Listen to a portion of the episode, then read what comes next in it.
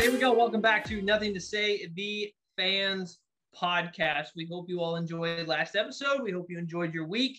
This episode is going to be full of NBA and NFL talk. I had mentioned in the previous episode that we were going to try our best to alternate between NBA, NFL, uh, starting with and finishing with. So we were very heavy on the NFL, and we are going to talk a lot about the NFL, but we are going to start off with the NBA, and we are going to talk about at, at least for a little bit. We got to give credit to our hometown team, the Sacramento Kings. So we'll roll the intro for keeping up with the Kings.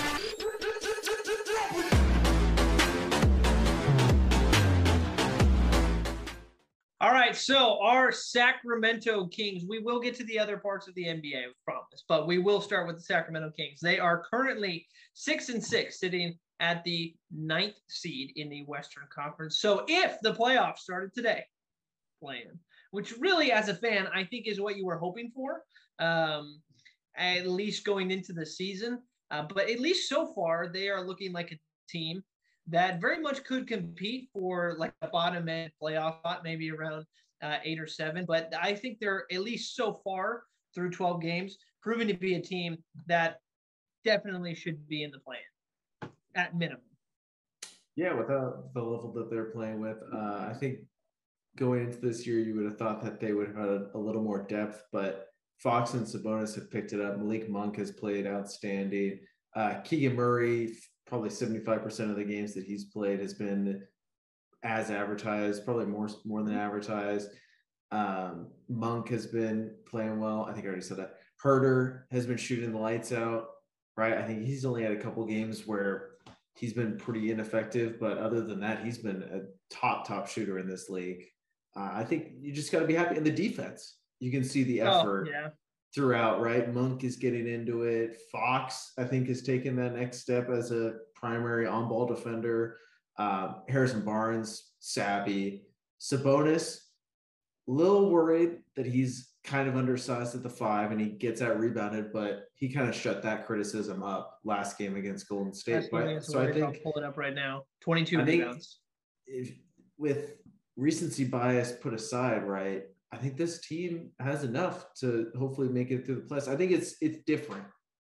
Is the best thing you could say. This team seems a little different than the last 16 years. Yeah, and I think the biggest difference you got to give credit to Mike Brown. I think he's come in and they've really responded to him. Um, and you know, one of the things that I mean, we were talking about this with Ben the other night, who, if you've listened to this show over the course of the years, you know who Ben is. Um, he's uh, one of our closest friends and as an absolute crazy Kings fan, uh, like Sam and I. And, you know, we were talking to him the other night, and I, I texted you guys and I said, I think the thing right now that is so fun for me as a fan is I genuinely go into each game not only thinking that they have a chance to win, but I'm like excited to watch them play. And part of that is because of how hard they've been playing on the defensive end. And I'm I've always been biased towards defensive players and defensive teams. I mean, I played basketball for 17 years, and defense was my favorite part of the game. I, I loved playing defense. And it, there's nothing more fun to me than watching a guy just go berserk on the defensive end and take on uh, the best player and win. It, it's such a good feeling as a player. And it's fun to watch. And when you see Fox picking up full court or Mitchell, I mean, Mitchell's a perfect example. I feel like he never gets beat. Um, and just like it's infectious, like people feed off of it. And then it just leads to transition offense and everybody just the energy of the game starts to pick up when you play hard on the defensive end. And that for me has been the biggest difference for them is their defensive intensity has just seen for whatever reason i mean it just seems to have made them even smarter on the offensive end as well.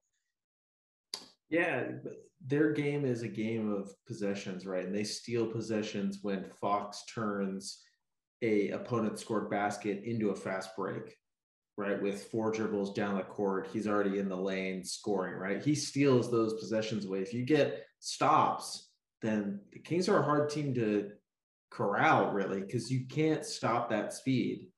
Uh, the only thing is, you hope that they're unfocused coming into the night and they're not hitting shots like the lake in the Lakers game, right? Where they gave mm-hmm. the Lakers that chance because they weren't hitting anything. Oh God, that was such a bad um, start. And the Lakers played out of their minds from a supporting cast role. Westbrook was hitting threes. Lonnie Walker was playing really well. Uh, Reaves was playing super well. Anthony Davis was a monster. Uh, but the Kings should have handled that team regardless if they don't go two of 13 in the first quarter, mm-hmm. right? And just giving possessions away.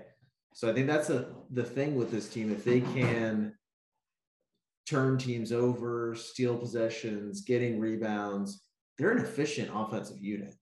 Mm-hmm. Really, I mean, they are five options deep, five reliable options deep, especially when Fox is on the court. When he's off, mm-hmm. it's a little, it's a little hit or miss. But when he is on the court and Monk is on the court, that energy is there, and they're an efficient offense. Yeah, I mean, I feel good with, I mean, with their starting five with Murray, Barnes, Sabonis, Fox, and Huerter. I feel good about any five of them taking a shot, even if it's an important possession. All five of them, I have confidence in them taking and making a shot. And Malik Monk has been a revelation on this team. He has been as important to the team as anybody else. Um, and Terrence Davis always comes in and gives you yeah. good minutes. Davion Mitchell, even if he's not scoring 100 points a game, he comes in and he'll just give you and just immediate defensive advantage on whoever he's guarding, regardless. Um, he and he's a good shooter too. Like he'll knock down some threes. He's been shooting um, a lot better as of late. Yeah. I think the last four games he's finally hitting threes. Um, it's weird. You'll never see a game really where Davis and Mitchell will both be hitting shots. It's kind of weird. It's either one or the other. And I think that's mm-hmm. kind of the key for this team because they hit lulls when Fox is out and they're kind of running the offense through Sabonis. But if no one's hitting shots, the paint just everyone just goes right into the paint and Sabonis can't do anything. But I think that's also the biggest difference for them is when Fox went out of the game in previous seasons, you were just like, oh my God, we just got to survive until he comes oh, back. Hope Buddy hits a three and doesn't turn the ball over, doesn't dribble yeah. off his foot. Oh man, I hope. yeah, and now when he goes out, it's like you know what they can they can hold this lead that they have, and they can even extend it. Like, um, I I do feel like that is one of the biggest differences with this team is even when he goes out, I don't have any less faith that the team won't be able to at least play whoever they're playing against even until he comes into the game and then can close it out. And he has been he's been on an absolute tear at the beginning of this season, especially in the clutch.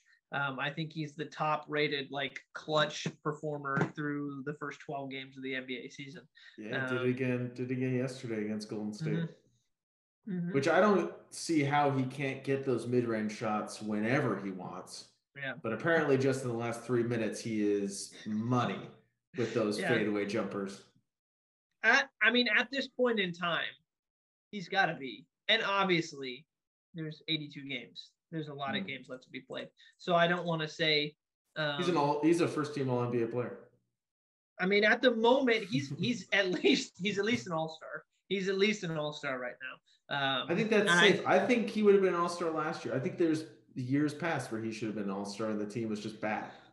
I do I do remember last season, at least in particular, there were at least circulating through social media a lot of people who were saying that Fugs Fugs. I combined I combined Fox and Snow and got Fugs. that was fucking ridiculous. Um, um, oh, oh, that, uh. Holy cow. Right? um, how would you even spell that? F U G G I N G? I think so.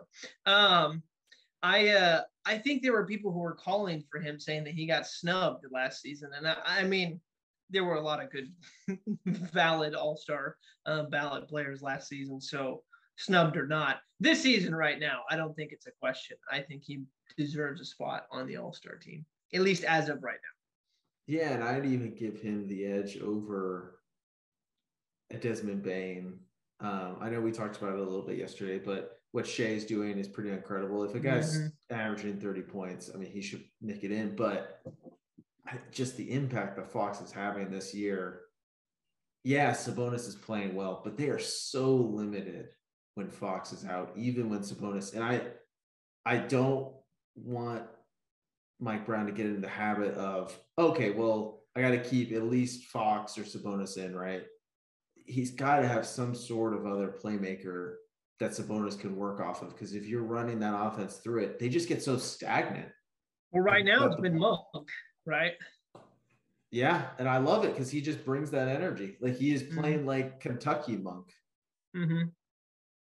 Yeah, I don't. I mean, I don't remember him having as big of an impact on another team that he is right now. Obviously, I didn't. I didn't really follow him before he got to the Kings. Mm-hmm. Um, but I don't remember seeing a bunch of stuff about Malik Monk in other places. And now, at least with this team, it's I mean, say it's the coach, say it's the fact that he's playing with Fox. I don't know, but he has, like I said, he has been as important to the team as anybody else on this team, minus absent of Fox. I would say he's two or three um, in terms of importance. Yeah, you know what I'd love to talk about is the impact that Mike Brown has had on oh, yeah. team because I think this team, you always hear it, right? Giving up a, a good shot for a great shot, right? But this team, I think, is just so quick, right? And I think that's it comes with having guys that have been in the league for a long time that are smart players, right? Like I think Kevin Huerter was such a huge pickup. Yeah, that was like really he good. is locked down in the two guard spot the rest of the year with his yeah, he makes some dumb passes, like some alley oops that he should be trying, right? But the dude is just playing, he's not playing scared. He's pulling, he's, no, he's just... catching, going around the screen, catching the ball, doing his JJ Redick thing, and putting that mm-hmm. thing in, right? Mm-hmm. And he's got to play with confidence. And he's such a smart player on the offensive side of the ball. And look, he's not the greatest defender of all time, but he can hold his own. There was a possession the other night against the Warriors where I think he was guarding. I it was either Steph, and it's a big difference in player, but um, it, it just in terms of size, it was either Steph or Wiggins. I can't remember who it was, but they mm-hmm. went right at Huerter because there was a mismatch. And either way, that's going to be a mismatch regardless. Huerter's going to be yeah. a mismatch for probably a lot of teams. Um, but God, he played that. It was just it was one possession. And I know I'm isolating one play, but that to me was like I was like the biggest difference for me is I was like that was something that I'm not saying he couldn't do it, but that was something Buddy didn't do for the Kings was win those one-on-one defensive possessions. And mm-hmm. Huerter doesn't have to win all of them. But if he wins half of them, then that's fine because he's not out there to lock down you know the two guard against the other team. He's out there to do what he's been doing, which is shoot well. And if he can give you some good defensive possessions, individual defensive possessions, then that's just a bonus. And the other thing too, I was just looking at um, the the stats through the last couple games, and you had mentioned passing up a good shot for a great shot. The Kings have had like 25, 27, 30, 30, and I'm talking about assists in these games. Like they are getting a ton of assists, which is really nice because mm-hmm. I feel like one of the things that the Kings did the past couple of years, especially when you know Fox was really their only option, is they just played a lot of isolation ball. And now because you have a starting five who at any point anybody can shoot, because honestly Sabonis can shoot a, can uh, hit a three from time to time. Um, they're just they're creating so many good shots for each other. It's just been really fun to watch. Yeah, I mean to touch on that too. Think about the Demarcus led Kings, right? Yeah. That was zero ball movement because throw it down to Demarcus, and that's probably your best bet to score. Yeah, it worked nine times out of ten, right? Um, I think another thing too is think about who the forwards are of this team. Do you have a? Is there a more unselfish group of forwards than Sabonis, Barnes, and Keegan Murray? I really don't think any of those yeah. guys care if they score 15 points. No right? Like they're just going to do what is necessary to break down that defense. And you got great, I think the assist totals are um, shows how effective this team is at shooting, really catch and shoot shooting with we talked about Huerter, Monk, uh, Davion Mitchell's shooting's gone up. mm hitting a couple. Um, he's been Keegan, he's been nice too. He has been a nice addition as well. Yeah, I buy Richaun Holmes Chimezie Metu yeah. can play. He's playing yeah. aggressive with those dunks and he's bringing energy. Um, really, the thing that Sean Holmes was supposed to do. But Murray, and his ability to play this well this early, I think is just yeah, it's just gravy for this. The icing on the cake for this team because they probably weren't expecting it to be this quick for him, and they're not even drawing anything up. No, he's just finding shots, and it helps when you have a center who's a great passer and a point guard who draws so much attention that you can just kick out and just give him wide open shots. And I got to give Sabonis credit because he got up to a bit of a rocky start, at least to the season. But I mean, so far, I think he's had a double double in like 75% of the games. So far, mm. right now, he's averaging 17, 11, and six. And for Sabonis, I think I think that's a great. I mean, I don't know what people, I don't know what everybody's individual idea of a center um, is, but for me personally, I would want a center who was getting about 20 points a game, 10 rebounds, and around five assists. Like having a center who is a great distributor is such an added bonus to your team, mm-hmm. i.e., Nikola Jokic. Um, when you have a center who's so multi-dimensional like that, it just opens up so much more for your team. And the Kings have been lacking a really, really solid center for pretty much since DeMarcus. Um, and yeah. the fact that they have Sabonis now um, is just outstanding. I know losing. Um, I'm blanking on his name now, and I feel bad. Halliburton. I know losing Halliburton hurt, and he was a fan favorite, but with who we got in return, I especially especially now, hindsight being 2020, with the players that they acquired, that was the right deal it was 100 percent the right. Deal. Yeah, the players and I got, was I was rid of too. Yeah, and I was I was happy when because I remember I was at work and my dad texted me and he said that we had gotten Sabonis and I I was I like stopped and went really and I was like because that was one of the biggest signings that they've had in a long time and yeah. he's not somebody who if you don't really watch the NBA you you may, may not uh, be on your radar but if you watch the NBA, you would have known that Sabonis is was an All Star um, and is a very solid player. So he has been outstanding um, this season so far. Yeah, and I think to wrap it up, man, it's going to be tough for this Kings team to make the playoffs. They're going to have to play at this level the rest of the year. They're yeah, they're going to have to fight. They're really they going to have to fight. Any lulls with how deep each conference is, really. Yeah, because I mean, honestly, you'd think that at some point the Timberwolves are going to get it together, right? I mean, with Towns, Gobert, Edwards, and Russell, you'd think that eventually that's gonna that's gonna turn around. They're sitting at um, six and eight right now. The Spurs probably not. Um, I don't think you're gonna expect anything super crazy from them. Um, so right now, I think the teams that obviously you want to keep keep an eye on are going to be the Warriors. I can't I can't sit here and hmm. think that they're going to stay below 500 for long. Um, you just have a rough start to the season. The Pelicans, um, they're going to be a team that you're going to be fighting with. Um, but I mean, like right now, you look at all of the teams. I mean, you look at all the teams in front of them: the Pelicans, the Clippers, the Mavericks, the Suns, Grizzlies, Jazz, Nuggets, Blazers. I don't think the Kings right now are per se better than any of those teams. Um, than the Jazz. Right. they get they can be um, better than the Jazz. The Jazz are ten and five. um, no, I totally get it. They're they have a hot start, but I think they can be better than the Jazz. Here's the thing. I think I here. Well, here's what I'll say about the Kings right now. I think they can beat any of those teams. I don't necessarily think that they're better than any of those teams, but I think if you're a Kings fan, you can walk into each game and go, "All right, I think we got a shot." and that was not something that you could do. Um, I mean, as recent as 365 days ago. so. Hey, you know what? Um, so I was watching. I was on a flight right during this game, so I didn't get to watch it live.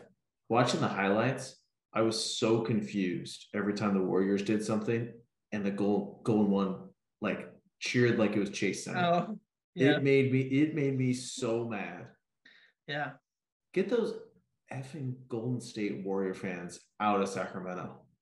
Go back to the Bay Area. I know. Light that beam. Yeah. Light that beam on their on their head. Light that beam. Light that beam. So good. So thanks, good. thanks for supporting the Kings. Thanks for supporting the city. Absolutely. Sacramento deserves it. Get Sacramento deserves it. oh man. All right. Well, so their next game is going to be against the Brooklyn Nets. Uh, that's going to be Brooklyn is coming to town. Uh, that's going to be a very interesting game. Certainly not going to be easy. Uh, Brooklyn right now is they're six and eight, um, so they got the same amount of wins as. Uh, I don't know. I do not know. Uh, actually, I, I, actually I do know. it says Kyrie Irving will not return for Brooklyn Nets game against Sacramento. So should I get a Kyrie jersey? If I get a Kyrie jersey, would that kick him out of the league? He'll leave immediately. Yes. You know what? The curse. Yeah, that's right.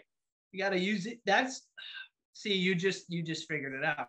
You should have been mm-hmm. using it for evil. For, so I'm gonna get a Deshaun Watson jersey. Yep. That's got to be ordered today. Yep. A Kyrie jersey has to be in the mail. Mm-hmm. And then we'll think of some other stuff. Yeah. I mean, context for everybody. Sam, the past like let's say every jersey that he's ordered. Every jersey, every jersey over that the, I own, except for Jimmy G, still holding strong. Except for Jimmy G, every jersey that he bought for the Sacramento Kings within like the next year, that player was gone. um, so I mean, you figured it out, right? It's you you had to you had to be using it for evil this whole time and not not on your own team. So yeah, I kind of feel like it's my fault that the Kings have been this bad. Yeah, I don't. I mean that's tough. That's really tough. I mean, I, you could get a Halliburton jersey, and they'd probably wake up and be like, oh, "We shouldn't have traded for him. Get rid of him. Get rid of him." All right, all right. So that'll wrap up our uh, our basketball talk um, for today. Um, go Kings! Light the beam, and uh, I will actually be at the game on Thursday, which is going to be a lot of fun. Uh, so awesome. they're going to be they're going to be playing against the Spurs. The Kings are in the midst right now of a four game homestand. Uh, so they have the Warriors, the Nets, the Spurs, and the Pistons. So all happy, I'm saying happy is happy birthday, Jason. Oh yeah, thank you. Birthday is uh, going to be on Friday, so very yeah, very excited about that. All right. Also very excited about talking about the NFL. So let's get to some NFL talk. Um, week nine or was it week ten? I think it was I think it was week 10 that just concluded. Uh, so we are filming right now Monday night. So we actually have the privilege of being able to talk about the Sunday night game and the Monday night game. And the Monday night game is particularly uh, important. So let's go through the week and the scores real quick and uh, some of the outcomes of week 10. So Panthers beat the Falcons all the way back on Thursday, 25-15. Buccaneers in Germany beat the Seahawks 21-16. If you have not seen highlights from that game, and I'm not talking about the actual in-game stuff. I'm talking about the fans mm-hmm. and just everything that was going on in the stadium.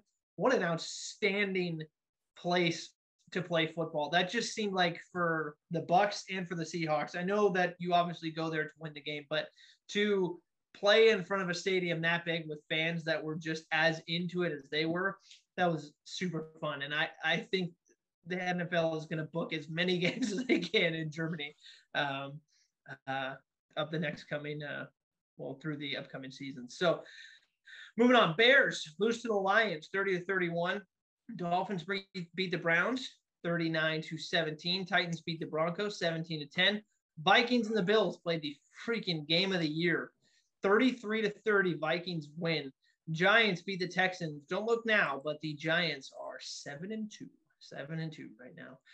Um, Chiefs beat the Jaguars 27 17. Steelers over the Saints 20 to 10. The Colts played a JV team uh, 25 to 20. And no, it's, the, it's LV, not JV. No, LV, sorry. Right. Losing Vegas. Um, Cardinals over the Rams 27 to 17. Uh, Packers beat the Cowboys 31 to 28. Niners over the Chargers 22 to 16. And then down go the Eagles. About 30 minutes ago. Eagles lose to the Commanders. Loss of the commies. Yep, 32 21.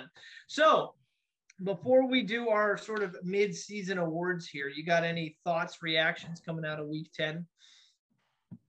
Yeah, Minnesota Buffalo watched the entirety of that game. Uh, probably had two games within there where Buffalo blew out Minnesota and Minnesota somehow came back. And Yeah. I've never seen a game end the way that game did. It was pretty miraculous. It was every. It went against everything you expected to happen. So, talking about this game, we obviously have to talk about the the catch and the Justin Jefferson catch. And I have to ask, and we talked about it briefly. Is that the best catch you've ever seen? So for me, Odell's is up there. Uh, we've talked about the Julio Jones catch in the Super Bowl when he plucks that thing from five yards out of bounds and somehow lands inbounds. Um, this, I think, was probably the greatest catch I've ever seen. I think so too. And I think context matters a lot. Um, just in terms of it was fourth and 18. It wasn't a play that they that was just like a fluke in terms of they could go at it again after that. Like that was the game for them. They absolutely had to have it. So Yeah. I think him and Odell are kind of doing the same motion a little bit. It's Mhm. it's it's very similar, probably as similar as you could get um, from two plays. Um, the fact that I don't know what the Bills DB's name was, but the fact Uh, that that guy Lewis, was Lewis. yeah, So he had two hands on the ball. And the fact that Jefferson was able to, as he's inverted, mind you, pull it away from him, still maintain it once he freaking lands on like his head. I the greatest play, the greatest single play I think I've ever seen came from a college game.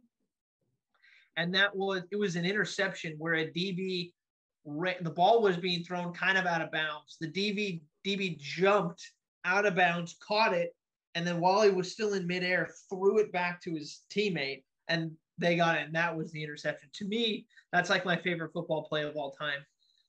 This I would put up there with one of the best plays I've seen ever, just in terms of context and how difficult that was. That was that'll be easily the catch of the year, and that should go down as one of the best catches in NFL history. I I would I would challenge somebody to find a catch that is just better than that on all different levels. yeah. I mean, watching that, it was like, Kirk, what are you doing? Where are you Yeah. throwing this ball?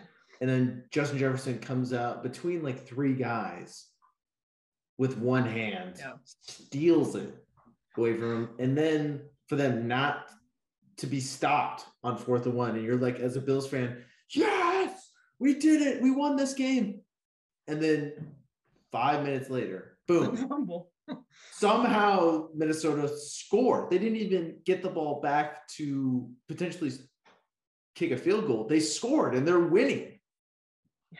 Yeah. Yeah, I. That's like the the meme last year from Mahomes, right? F it, Tyreek's down there. The same thing with Jefferson now. It's F it, he's down there somewhere. Just throw it he to him. he had an amazing fourth quarter. I mean, 10 catches, 193 yards, one touchdown. He was averaging almost 20 yards of play.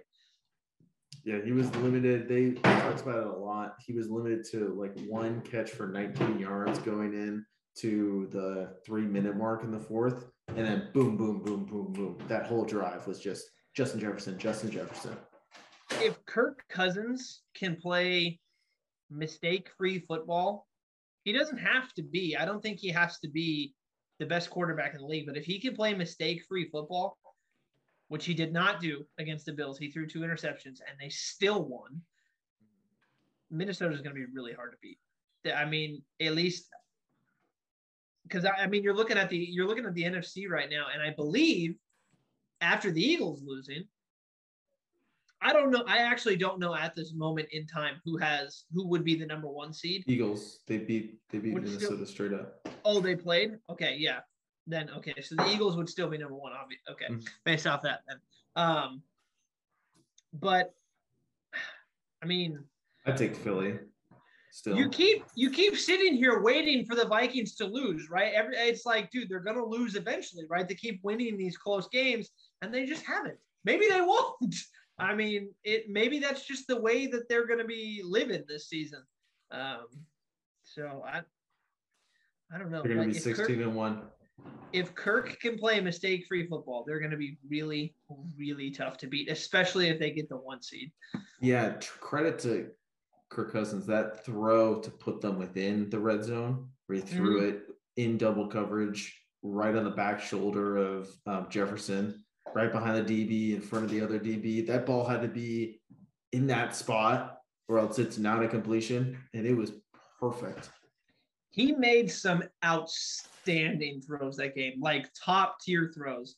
And then he just makes some throws where you're like, Kirk, And Um, Josh Josh Allen made some throws that you're like, same thing. yeah. Patrick And- Peterson had himself like game. He's had a he's had like a, a resurgence type of season. Also, can we talk about Josh Allen trying to run and make a tackle, leading with his bad elbow? And I lost my shit when he did that. I was like, you cannot, you cannot do that. I understand trying to maybe go make a tackle, The guy but was you down. cannot. He was down, and he's leading with his elbow. I was just terrible, terrible. He's outstanding. He is outstanding. Oh, uh, Like top three quarterback in the league, but you can't do that. You cannot do that. I still don't get why he threw that ball. Um, yeah, the final play is tough to it's tough to see kind of what he saw. It's easy for us to obviously say right now, hindsight, like, hey, he shouldn't have thrown that. But it, it is interesting for him being as amazing of a player as he is to yeah, it was that was an Yeah. interesting choice. I get it. I mean, you can talk about it probably better than I, but I'm sure he saw that Davis had the step. And Yeah. then it just took a little bit for him to then commit to making that throw. And by the time he committed to making that throw, that that window closed was super. There was like I think three Vikings guys between that ball and Gabe Davis. Yeah, I mean, as I mean, as a quarterback, and it's one of the things that you kind of learn when you when you play the position, and I did for a little while, and it, it's just those double pump because he pumped that first, like he saw something, hesitated, and then it seemed like he still tried to do it after. I mean, after you make that pump, whatever's telling you not to throw it, probably should just listen to it at that point. You know, it's just, I mean, rule of thumb, kind of. If you're not, I know sometimes you have to make some risky throws in order to get what you want, but like, yeah, that little hesitation. It's just because it was funny because I'm sitting there and I'm watching this game because I played QB and DB. So as a quarterback, you can't double pump because as a DB, you see it and go, I know where you're looking now. Um, and you should be watching the quarterback's eyes anyway. But if you can see that he's zeroing in on your guy, it's like, well, now you know that like, not, not only do you, especially if your DBs, especially if your wide receiver's a little bit behind you, it's like, okay, now I know exactly where he is, and I know what you're thinking. So, yeah, it's it was an interesting, interesting play call. Um, It was Josh go make a play. That's what that play call was. That's really their offense. Though, But they right? had they were in field goal range with I know time was going down. They could have kicked a field goal, got the tie, I guess. Yeah. Yeah, it's tough. It's tough, but um Bills are third in their division right now. It it's no longer it's no longer Buffalo and everybody else. It's Buffalo seems to be a part of everybody else right now. Um, yeah, guess who's on top? Miami. We'll talk about we'll talk about that team a little bit. Miami.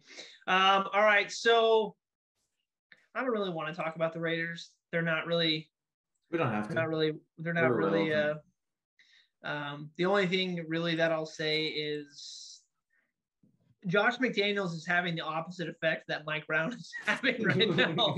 um and you can see it. You can see it in the players. Derek was in tears after that game. I don't know if anybody saw the post game with him at the stand answering questions.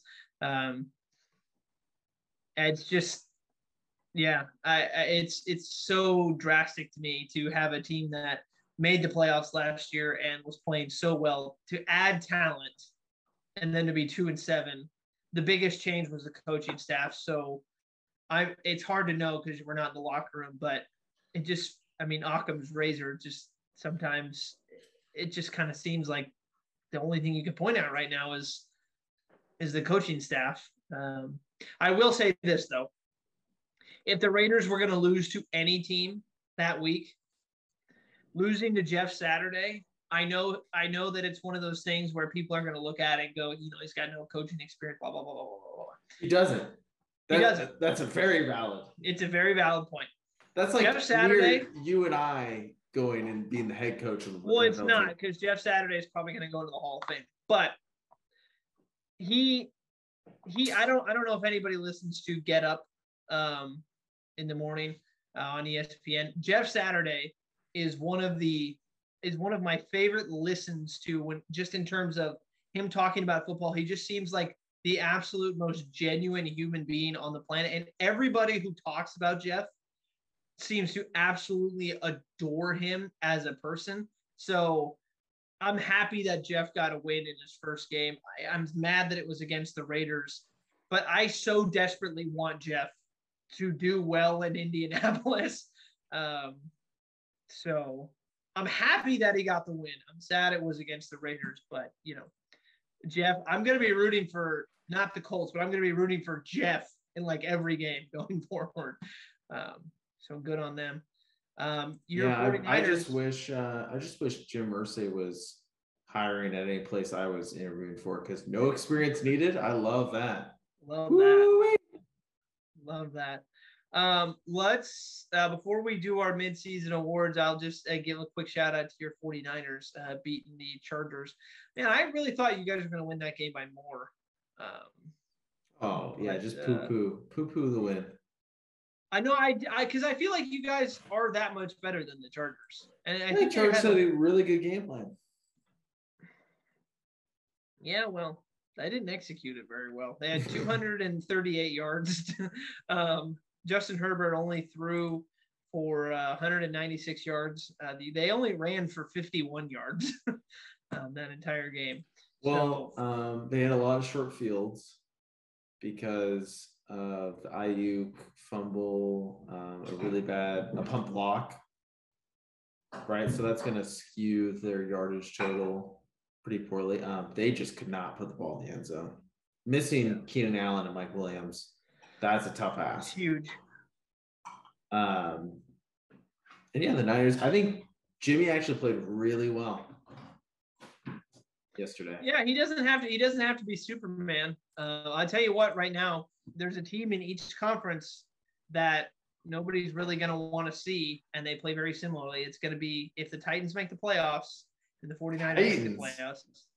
I, well, just just in terms of again the way That's that like no, nope. having having Miami. No, Miami is Look, that team. I'm not what I, am not saying that the Titans are the best team in the AFC. That's not what I'm saying. I'm saying they can ugly up games just like the 49ers can and just pound you with their running game. Uh, and that just wears you down over time. Um, so it's, I couldn't think of a more boring Super Bowl right now than the Titans and the 49ers. um, could you honestly, honestly, I say we just I, put. um, I just say we put Vrabel and Kittle in a ring and let them go to town. That should be the Super Bowl right there. But like, legitimately, I, it's not a, necessarily a knock on both of those two teams because oh, it's huge. Watching watching Derrick Henry run and watching Christian McCaffrey run is an art. But I think if you were to do a poll of NFL fans, that would have to be the most, the least. No, I think the Niners. Are, I think the Niners are box office. I think they can be, yeah. Uh, but they're not like the Dolphins. They're not like the Chiefs um, in that regard.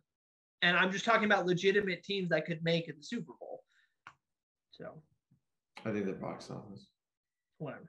Um, all right, let's do our mid-season awards. So we haven't done this mm-hmm. before. Um, we are going to obviously it's very self-explanatory. We're going to pick our mid-season MVP, offensive player of the year, defensive player of the year, comeback player of the year, and coach of the year. Uh, so Sam, I will start with you. Uh, whichever award you want to start with, I will uh, go uh, go off of that. Yeah, I'm going to go the easy one. Uh, Coach of the year. I think you got to give it to Sirianni.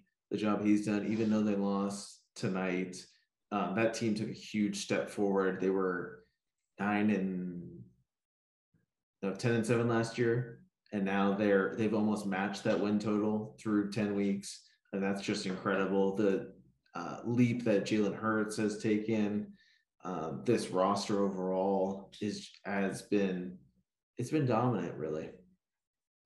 Yeah, I wouldn't have any. Uh, wouldn't have any. I, I don't think that if if Sirianni wins, anybody's going to bat an eye at that. Um, it's not actually who I would choose at the moment right now. The only other person, oh. there's one other person that I think is definitely uh, deserving of it, and is it Mr. Brian Daboll uh, in New York. Um, yeah. With with the Giants being four and thirteen last year, and talks about are they going to keep Saquon? Is he going to be the same? What's going on with Daniel Jones? Yada yada yada. The fact that they are seven and two with a roster that I don't think top to bottom makes anybody go, wow. um, I I uh the fact that they're seven and two, and at this point, I mean, you have to say that they're going to make it to the playoffs. I unless yeah. they have a catastrophic failure, um, which going, which the rest of the way, if you look at their schedule, it's not overly intimidating uh, with the teams that they have to play. Uh, they play the Lions. Um, that should be a win. The Cowboys, I think they could play the Cowboys really tough. Um, the Commanders, who knows? I mean, the Commanders just beat the Eagles. They obviously have to play their division. Um, they get Minnesota, That'll be tough. Uh, but then they get the Colts. Um, so let's just say they split all of their division. They could go 500 for the rest of the year, and yeah. they'd make the playoffs for sure. Um, so the fact that Brian Daboll has got the Giants at seven and two, I think he would get my vote right now. Although if Sirianni won, I mean, I, there's I, I couldn't really argue with that. So yeah, there's a Daboll lot of coach of the year. That's that's a tough one because you have um, guy in Minnesota, blanking on his name. Uh, um, uh, Mike Mike um, Daniels, Mike Daniels, I believe is his name. Mike McDaniels for Miami, I think is another one. Um, gosh, who was the other guy?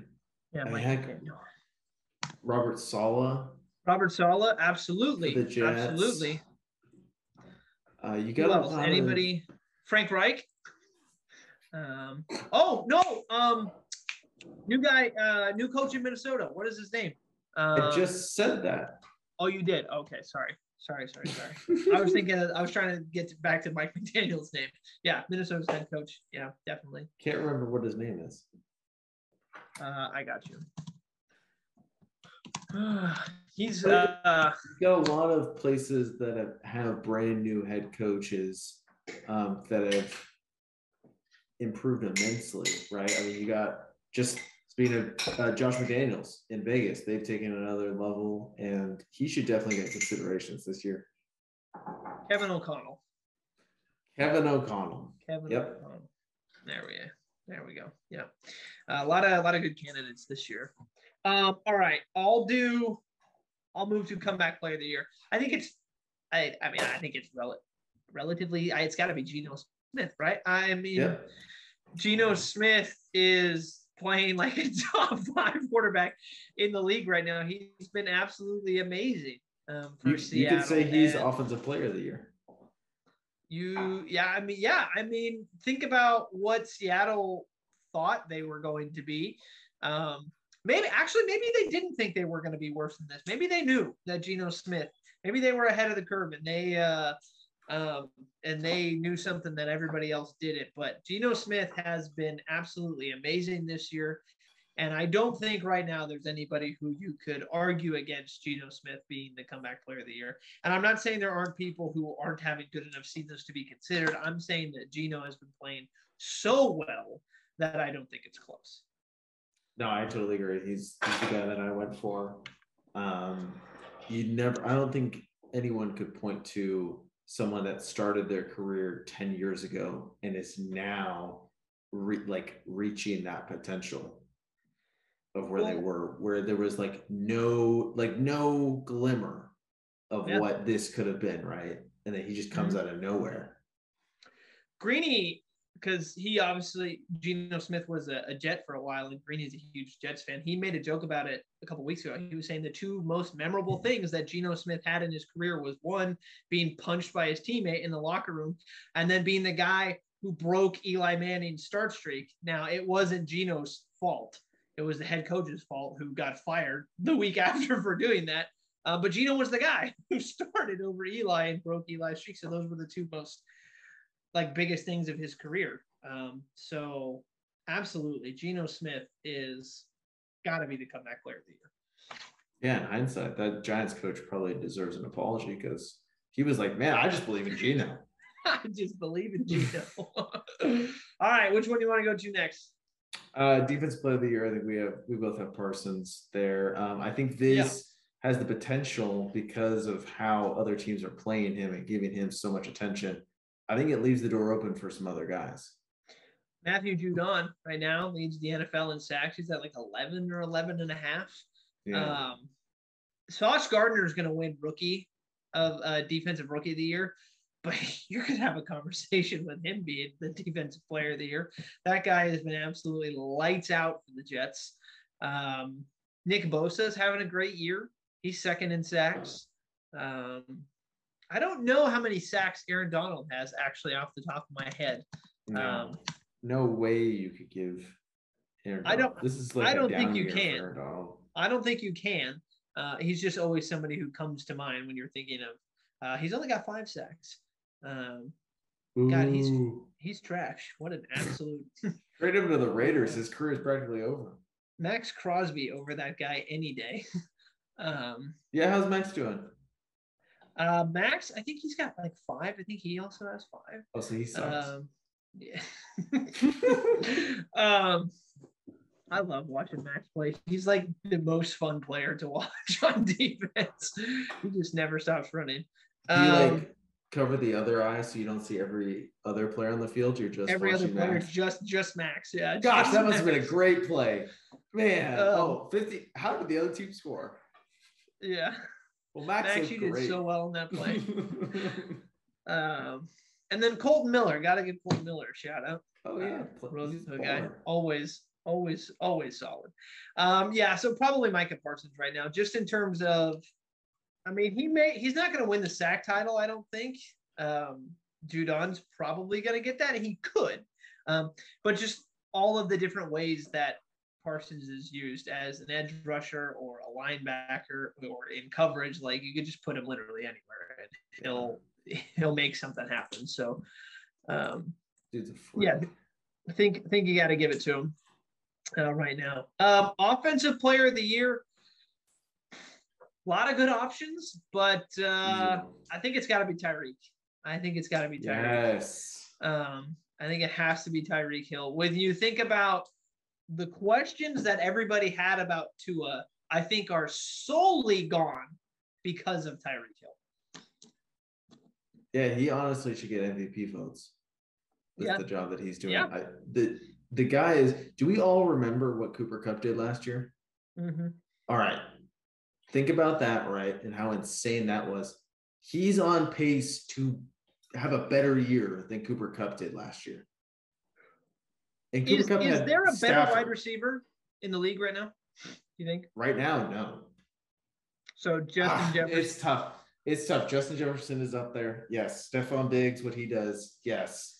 Um, I think Kupp still the fact that he's able to get 15 catches a night, even though everyone knows that ball is going to him, is incredible. Um, can't So you can't discount what Ja'Marr Chase does either, but I think Yep. Tyreek with what he's doing, especially with, I think you got to give it to him too. The production he had when Tua was out, mhm. right? They were down to Teddy Bridgewater, their third string QB, and he still was putting up numbers. so I have uh, what he's projected to finish the season with right now, and the projections have him finishing with 138 catches and 1,952 yards. Ooh, which 1,900 1,952 yards tells you that that's basically 2,000 yards. And if he can get to 2,000 yards, I mean, think about it in terms of a 17 game season. Yeah. 50 yards, you just add 10 yards to whatever the projected number is at the end of each. Like, it's it's not inconceivable for him to reach 2,000 yards this season. Yeah. Um, so I think I it's got to be. Tyreek. He was on pace to beat it by week 16 to have over 2,000 yards. And I think this last week he uh he only got to like 60 something.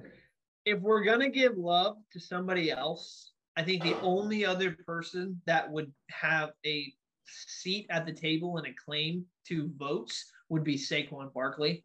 Um, and a dude had 35 carries in the win against Houston, 152 yards and a touchdown. He is he is their offense in the way that Tyreek is for Minnesota, uh, Minnesota Miami. Um, So a different a different question would who would you rather give comeback play of the year to Saquon or Geno? Oh shit, that's a good question. um, I don't think you can give it to because hasn't Saquon won it already? Um, did? Let me fact check that real quick. Check it. Um, it.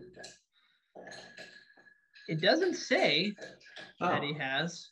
Um, at least everything that I'm seeing right now is just talking about this year. Um, and so I, I mean, I'll I'll look. Okay, no, I have it right here. Yeah. Um, this is so 2021 was Joe Burrow. 2020 was Alex Smith. 2019 was Ryan Tannehill. 2017 was Andrew Luck. No, he has not won it. wow, what a quarterback award. Yeah, the last um first last one to win it was Keenan Allen, 2017. Uh, Jordy Nelson, 2016. Eric Berry was a safety in 2015. Rob Gronkowski, and then Philip Rivers in 2013. So that's a good point. I hadn't thought about Saquon. Um, he'll have a seat at the table for both of those awards for sure. For sure. They got his name on there on the Yeah, seat. absolutely. He's It's engraved. Yeah. Who's uh who's your MVP? All right, kind of a cop out. Um, I think it's Mahomes. Uh, he's leading in every major st- statistical category. His team is playing out of its mind without Tyreek Hill. But if Tua continues to ball out like what he's doing, I think he should win it. I'm gonna see. Um, I'm gonna see who the uh, odds-on favorite is right now, because I th- I think it's Mahomes. Um, It should be. He's having his best, probably his best year without Tyreek Hill.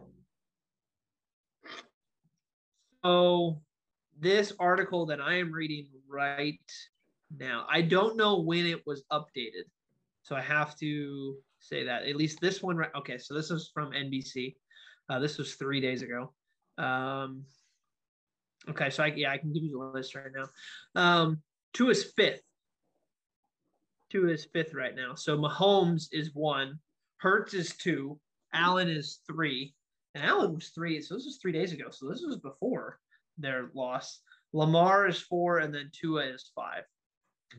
Geno is seventh. there we go. Oh, Look at Oh, that. he should be higher. Look at that. Tyreek is all the way down. He's 10th, it looks like, That's nice. which he's below Kirk Cousins.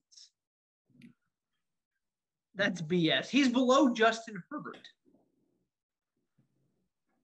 Well, that's BS. I was very com- I was very conflicted last night because I wanted Herbert to play well, but I also wanted the Niners to win. It was Right. it was it was not a good spot for me. Right. Um, all right. So I I am on record saying that my long shot pick at the beginning of the season for MVP was going to be Jalen Hurts. Um, so I want to say that it's going to be Jalen, but I don't. And I think if he loses the award, I don't think it's going to be because he did anything to lose it. I think it's going to be because Patrick took it from him. Um, and I think right now he's taken it from him, at least as of right now. Oh. Um, I don't think it's by a lot. I don't think it's by a lot. Um, but I do think that, yeah, as of right now, Patrick Mahomes is the midseason MVP. And then uh, right up on his heels, Justin Fields coming up. Oh, yeah, he's making a sneaky. He's right. making a late run. I'm telling you, Um, if he if he plays the same, if he if he just continues to ascend, I think he'll at least maybe be in the top five for odds. Maybe he won't win. I don't think. Um, Yeah, I don't know, man. I it, it's looking like Mahomes is doubling up Jalen Hurts in pretty much everything: touchdowns, yards, yards per game. Like the dude's just Yeah, dunking on Jalen it, it it'll be it'll be tough. I think for somebody to take it from uh, from Mahomes. All right, let's finish this off with our picks for Week 11. So I actually, uh, do you know who won last week? no. Um, I do not have the list up in front of us. Uh, Um, oh shoot! You picked you picked the Raiders. uh, I did pick the Raiders. I I always pick messed the up. Um, who won between Pittsburgh and New Orleans? Uh, Pittsburgh. I won. Okay, so Sam wins Week Ten. So I think that puts that puts you closer to me. I think I had the lead, but I think that puts you Three three. side. Yep, three three. All right, three three going into Week Eleven. So let's make our picks and we'll close out this episode. Thursday night game: Packers Titans in Lambeau Field. The Titans. Um, that's tough. That is really tough. I don't know what Packers team showed up on Sunday. I don't know where that thing came from. um, I'm telling if so if the if the Packers that played against the Cowboys show up against the Titans, they win that game. But at least so far, there's no reason to believe that that's going to happen. So until it becomes consistent, I think you got to take the Titans. Um, so I'll go with the Titans as well. Bears Falcons. Um, that's an interesting game. Actually, it's That's- a very interesting game Those those are two beloved teams of the show. right now. Yeah. Um, I I'm gonna. T- oh, I'm gonna take the Bears just to make yeah. it easy for you. Yeah. Well, the thing was, is I was gonna take the Bears. um, so Jenna should give us both pats on the back. Uh, we'll go Bears. We'll go Bears. Uh, Eagles, Colts. Uh, I'll take the Eagles. Yeah, the Saturday train is gonna enter the station here. Um, Jets, Patriots. Jets revenge game against Patriots? Question mark. It's in Foxborough. Um, I'm going to stay with the Patriots. So the Jets are the better team. Yep. Jets, top to bottom, are the better team. Mm-hmm. Um, with that being said, I think because they're at home, I think I'm still going to pick the Patriots. And I think that has less to do with that has more to do with Bill being able to game plan for Zach Wilson than anything else. Yeah. Um, so I'm going to say, I'm going to say the Patriots until they beat them. I think it's hard to pick against, pick the Jets against the Patriots. Uh, Commanders, Texans. I'll take the Commanders. Tough game. Yeah, give me the Commanders. Five and five now. I don't even know who's playing quarterback for Houston. I'm not gonna lie to you. Davis Mills.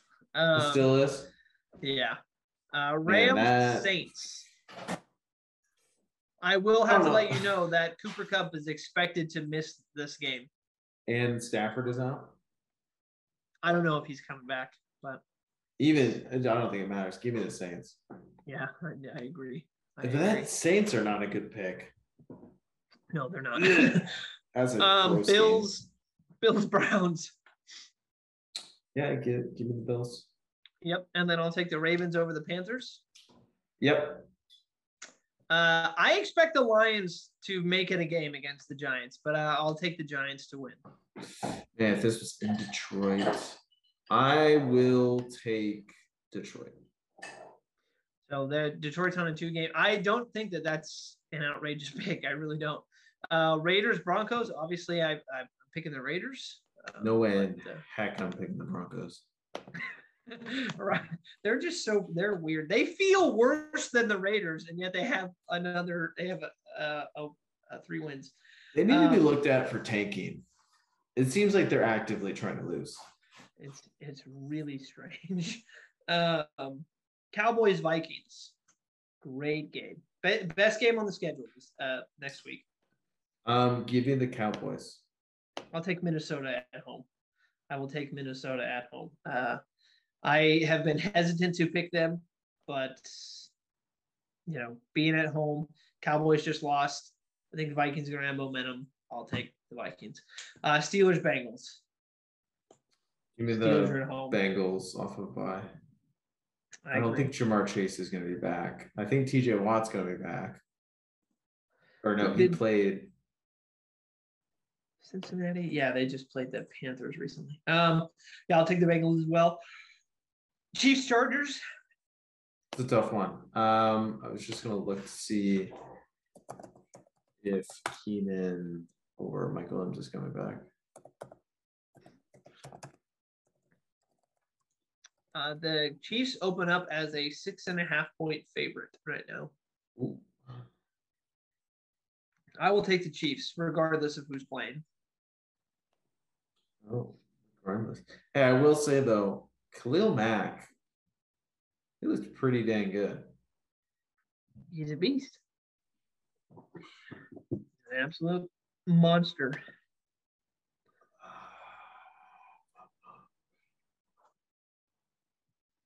What you got? Can we come back to this one? Sure. And we'll finish with um we're playing with the 40 playing. We're uh picking the 49ers, I'm assuming over the Cardinals, yeah. Yeah. All right. So That back to the Chiefs that didn't- Chargers. that didn't buy me any time. Um, well, I'm gonna pick the Chargers. All right. Well, then we're at three. So you got the Oh, Chargers. You got the. Chargers. You have the Cowboys. I have the Vikings, and then you have the Lions, and I have the Giants. Oh. So right now, I just want you to know you have picked the Lions to beat the Giants and the Chargers to beat the Chiefs. And Dallas to beat Minnesota. Those All are right, all those- long shots. all underdogs. All underdogs. So living on the Yeah. edge right there. Yeah, you really went out on a limb. I just picked pick smart. You know? all right. Although I did pick the Raiders. So, but so did you. So Against Denver. They, Yeah. they should be favored. The Raiders did beat Denver. I think. I think they did. I think. I think that's one of their two wins. Who's the other one? Hard to keep track of all these wins. We're just rattling them off. um, all right. Well, thank you all so much for sticking around for the end of the episode. We really do appreciate it. Um, we hope you all have a fantastic week. Uh, for those of you in school, enjoy your Thanksgiving break. I know I certainly will. Um, have a wonderful week, and we will see you all in a couple days. I think I might be alone for Thanksgiving. Sorry. Really somber note to end this.